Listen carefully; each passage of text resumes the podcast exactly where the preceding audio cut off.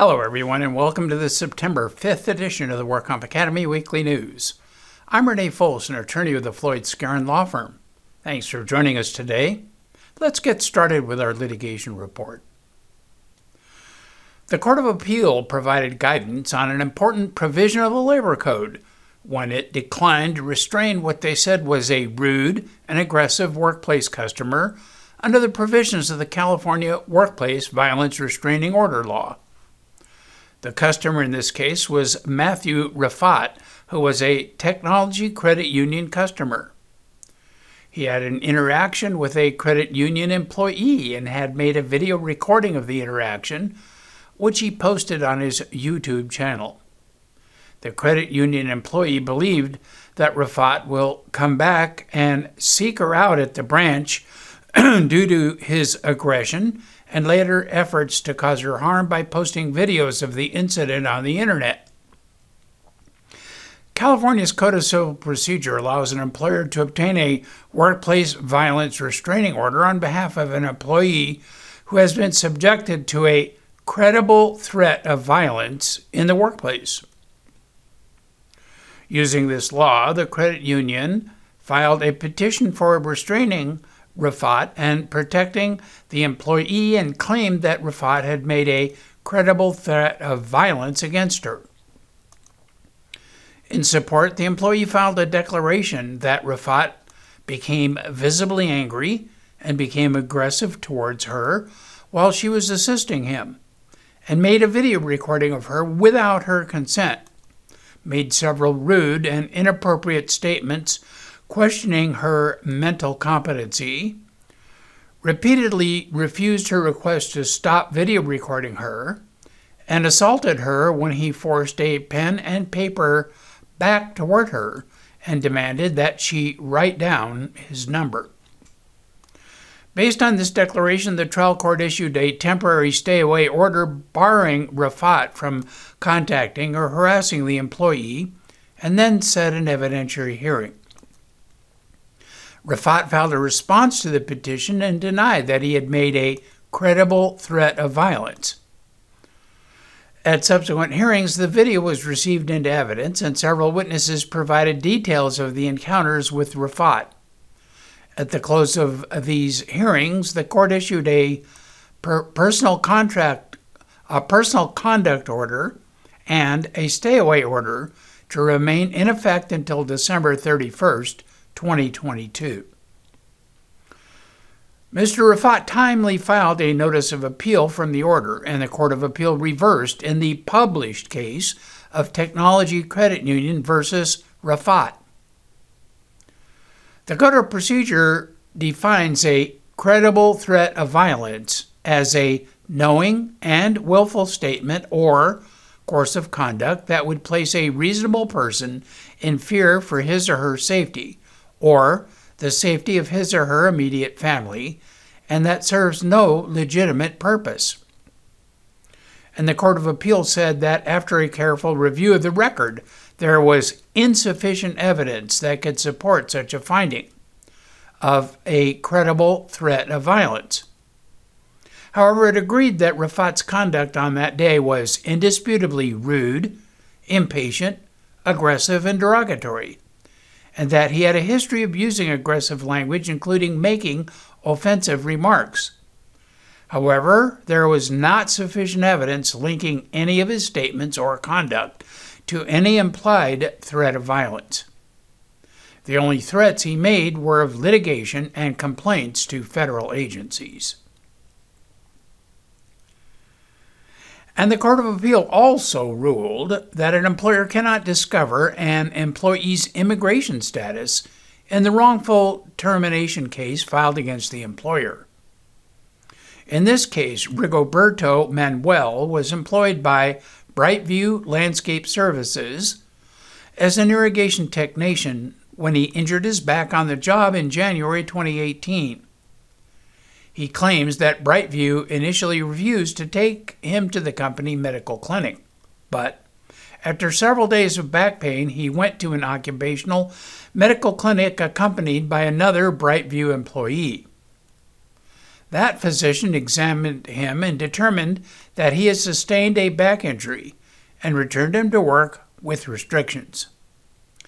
After Mr. Manuel returned to work and completed a full shift, his supervisor told him not to return to work, and Brightview terminated his employment.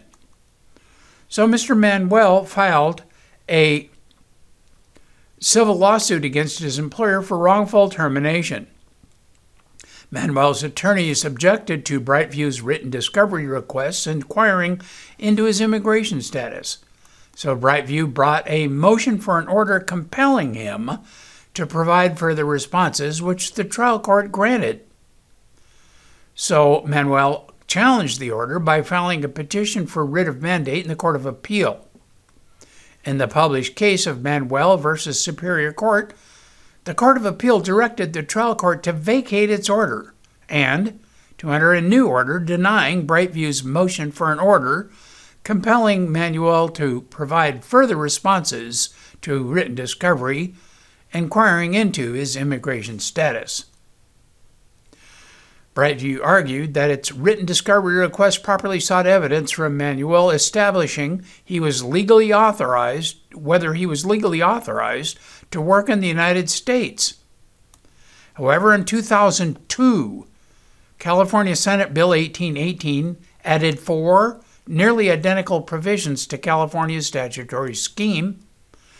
In response to the United States Supreme Court's decision earlier the same year in Hoffman Plastic Compounds Incorporated versus the NLRB.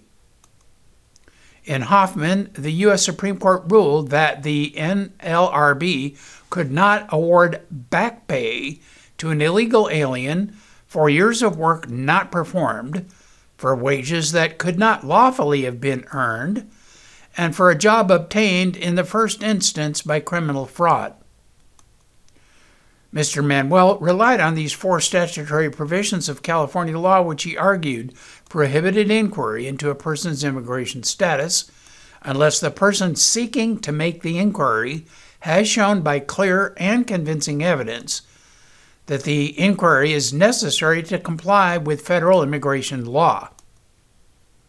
In this case, the Court of Appeal agreed with Mr. Manuel and concluded that under Senate Bill 1818, and its statutory enactments.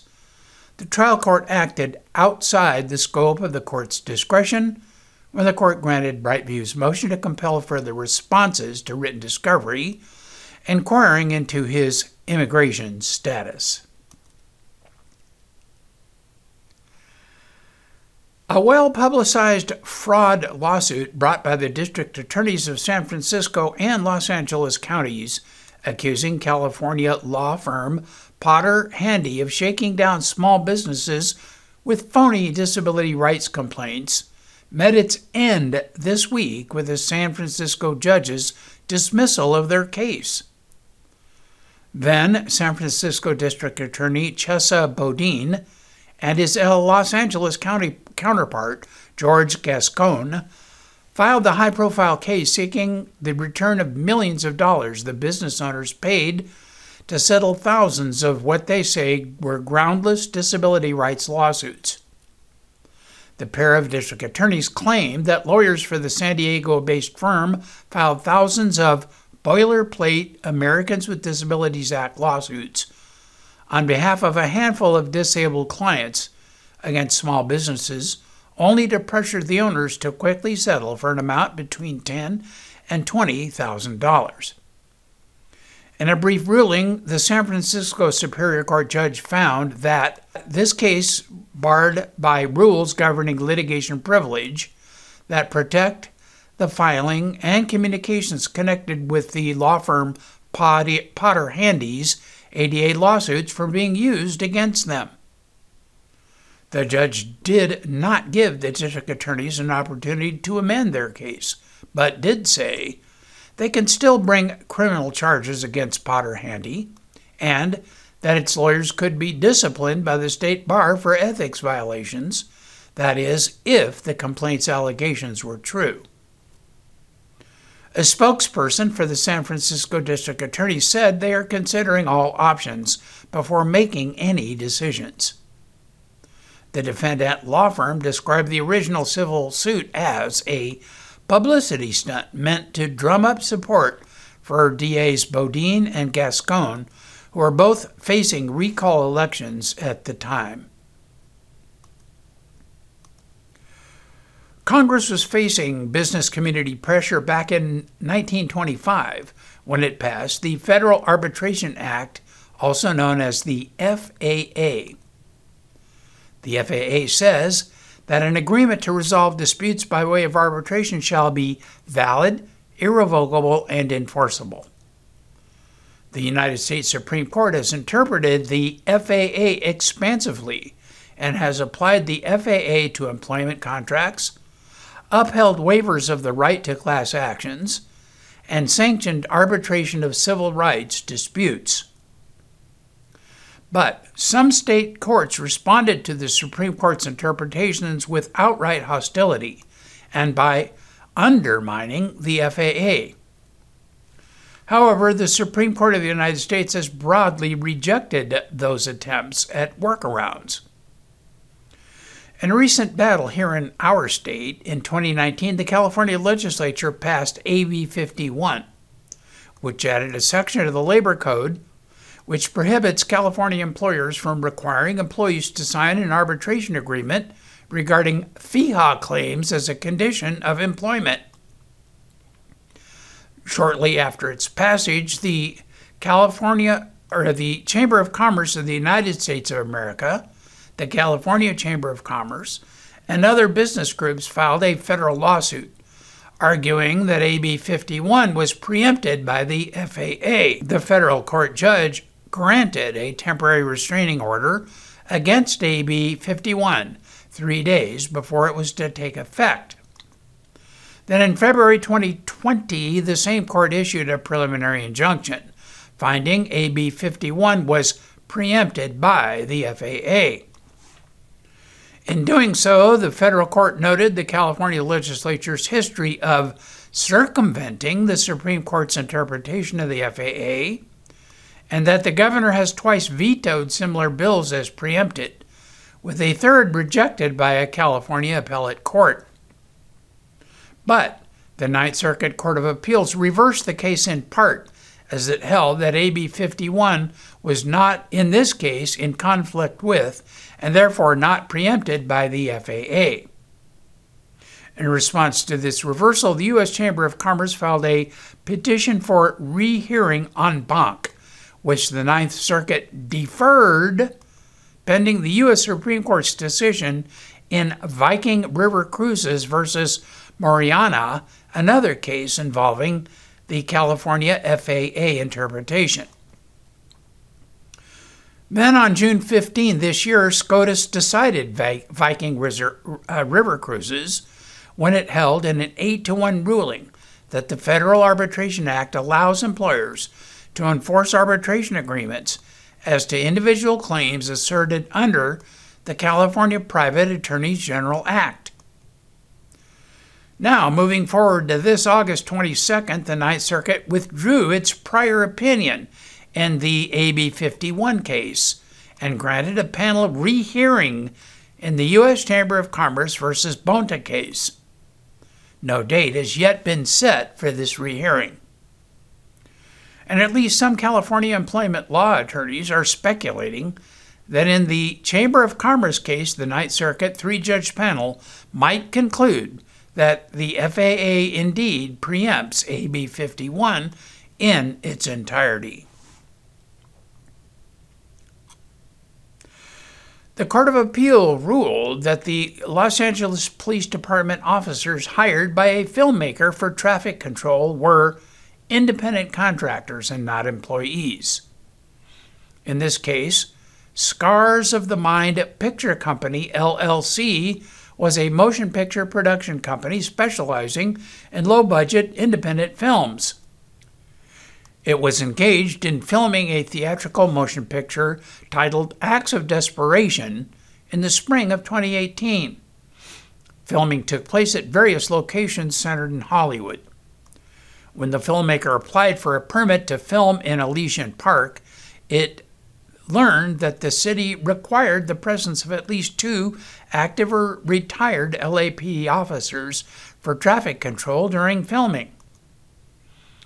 Each of the LAPD officers it hired completed W 9 forms as individual sole proprietors, and each demanded and received an additional 15% of their daily compensation as reimbursement for self employment taxes, along with the $75 kit box rental fee.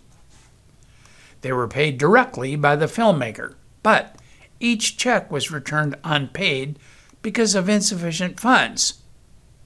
Once she was informed of the bounced checks, a producer of the film wrote checks from her personal account to each officer, including the bank charges incurred by each of them. And all three testified that they felt they had received what was owed from scars of the mind.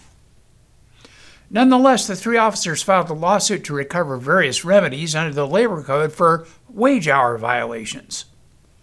The trial court entered judgment in favor of the film company following a two day bench trial, finding that the officers were independent contractors rather than employees of the film company and the statutes were therefore inapplicable to independent contractors. The Court of Appeal affirmed the trial court in the unpublished case of Estrada versus Scars of the Mind Picture Company. At the trial, both sides agreed that the ABC test adopted in Dynamex and subsequently codified in the Labor Code would be the legal standard for the case.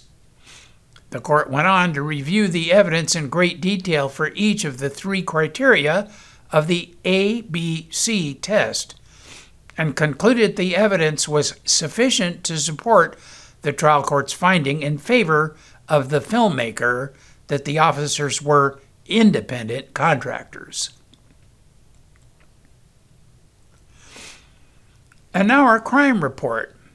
A neurosurgeon pleaded guilty to a federal criminal charge for accepting about $3.3 million in bribes for performing spinal surgeries at the now defunct Long Beach Hospital, whose owner later was imprisoned for committing a massive workers' compensation system fraud.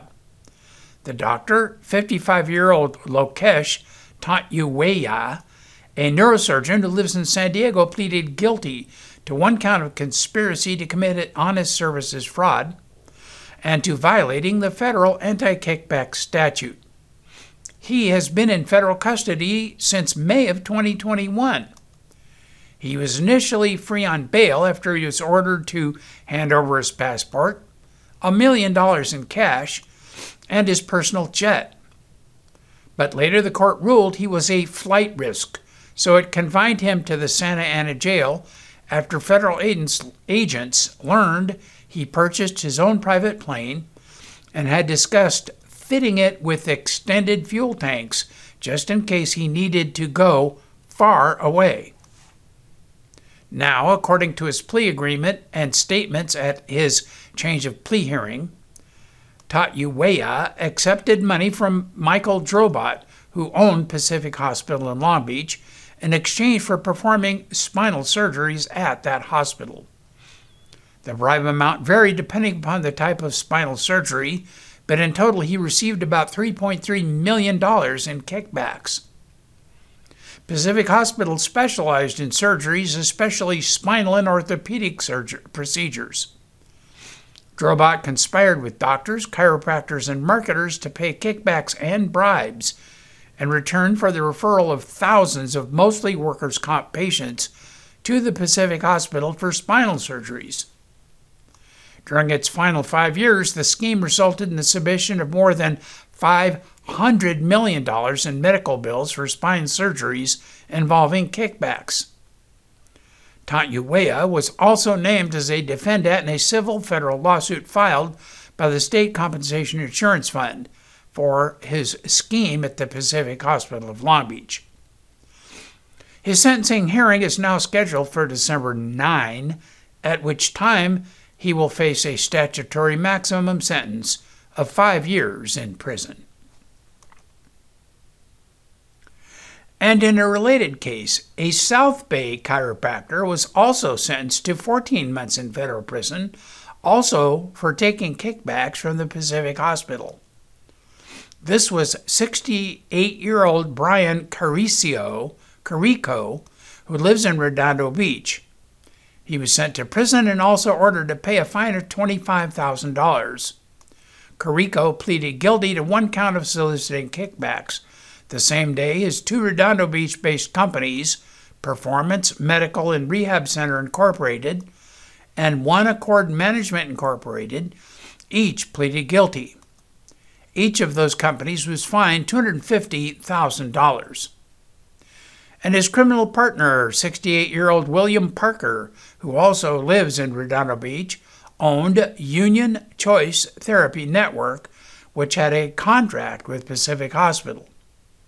Last month, Parker was sentenced to one year and one day in federal prison and was fined $5,500 after he pleaded guilty to one count of soliciting kickbacks. Carrico and Parker participated in a kickback scheme in which Pacific Hospital overpaid for the value of services performed under its Union Choice contract to induce Carrico and Parker to refer patients to Pacific Hospital for surgeries and other treatment. Corico and Parker offered a quid pro quo in which the referral of patients to the hospital was contingent on that hospital entering into a management services agreement with Union Choice. Under the proposed agreement, the hospital would have paid Union Choice a total of $110,000 over the span of four months, more than the market value of the services performed.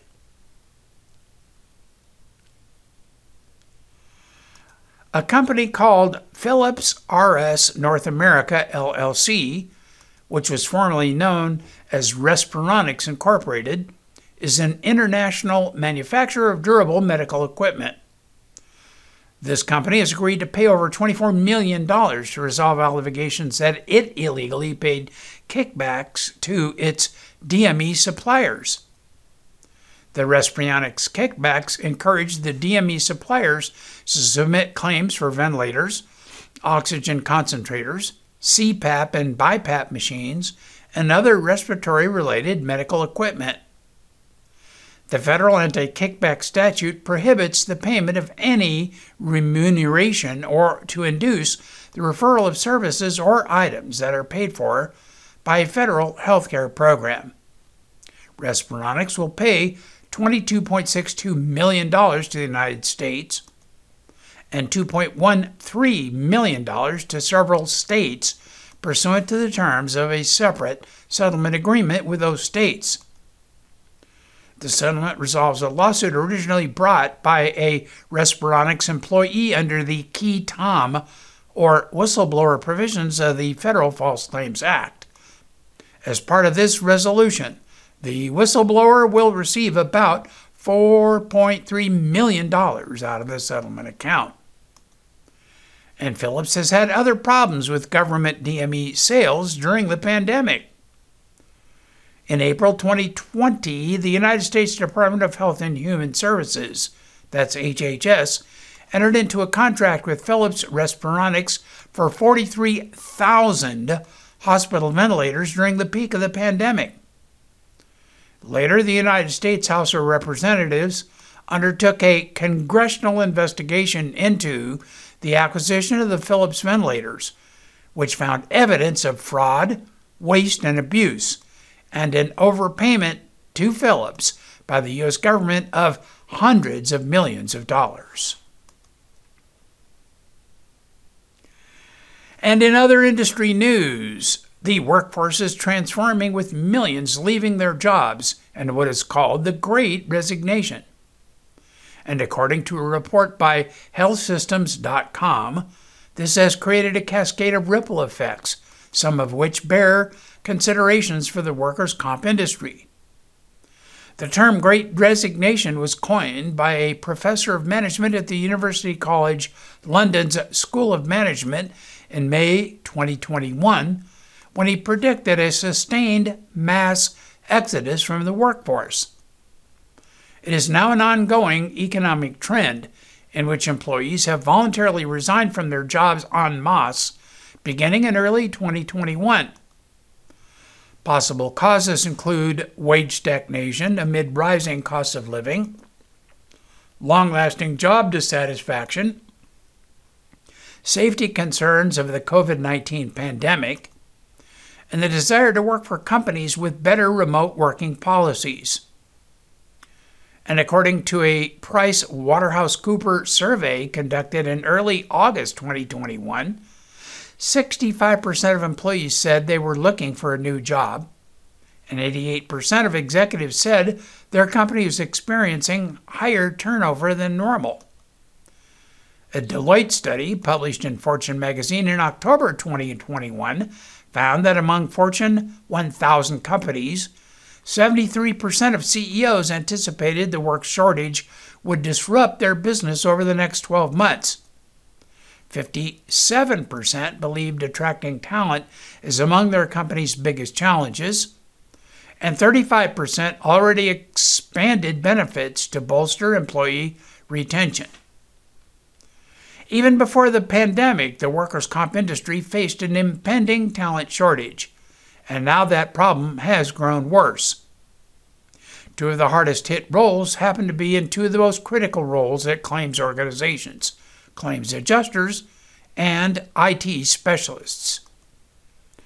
Based on results from the Health System's 2022 Workers' Compensation Industry Insights Report, workers' comp professionals now view the changing workforce and workplace as the number one factor impacting resiliency in the workers' compensation profession, with 71% of work comp professionals ranking the changing workforce as their top industry concern.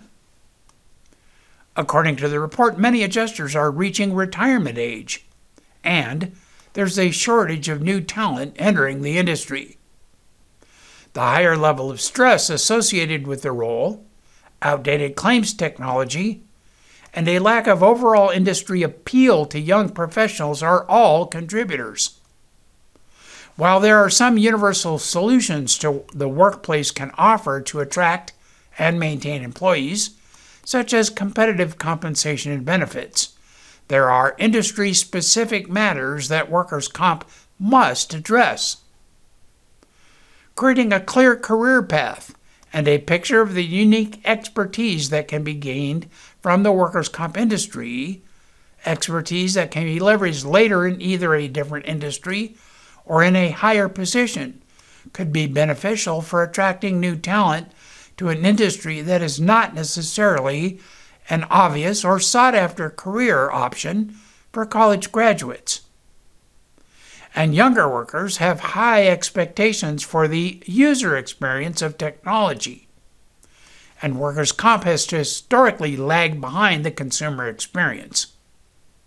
Technology should be intuitive, easy to use, and should empower day to day decisions to reduce burden and the perceived complexity that comes with the insurance industry. There's a larger lack of IT talent that is holding back overall technology growth across all industries, and workers' comp is no exception. The current shortage of IT talent is the main factor holding back IT automation and half of digital workplace technologies that are now in the works. With more and more companies offering remote work for technology positions, competition is fierce for these talented individuals. Claims organizations can prioritize cloud and security technologies to allow for remote work when possible to entice IT workers. Claims organizations can also leverage partners and programs that already have the technological infrastructure in place to help them achieve connectivity goals within their workers' comp medical management programs.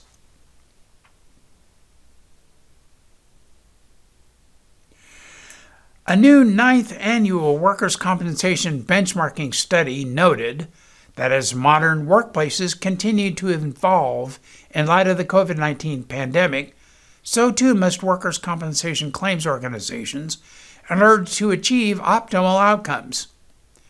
Yet, standing in the way, the report says, are deeply entrenched challenges that more than 3,300 claims leaders and frontline professionals has brought to the forefront in previous workers' comp benchmarking study research. Eight years of data shows that to succeed in the face of core claims challenges, organizations need to transform legacy processes, mindsets, semantics, and ingrained cultural practices. Data shows that these claims organizations with superior outcomes are also those who are further along in this transformation process. With this in mind, research from the ninth annual report brought together claims leaders from diverse organizations to dig deeper into exactly how they are evolving to outpace their peers. As in prior years, the new 2021 report is available to all industry stakeholders without cost or obligation on the risingms.com website. So that is all of our news and events for this week. Please check our website daily for news updates, past editions of our news, and much, much more. And remember, you can subscribe to our weekly news podcasts and special reports using your iPhone, iPad, or Android device by searching for the WorkComp Academy with your podcast software. And we also publish our daily news, podcast, and other utilities on our free WorkCompApps.com smartphone app. Again, I'm Renee Foles with Floyd, Skeren, Manukian Langevin. Thanks for joining us today. Please drop by again next week for more news.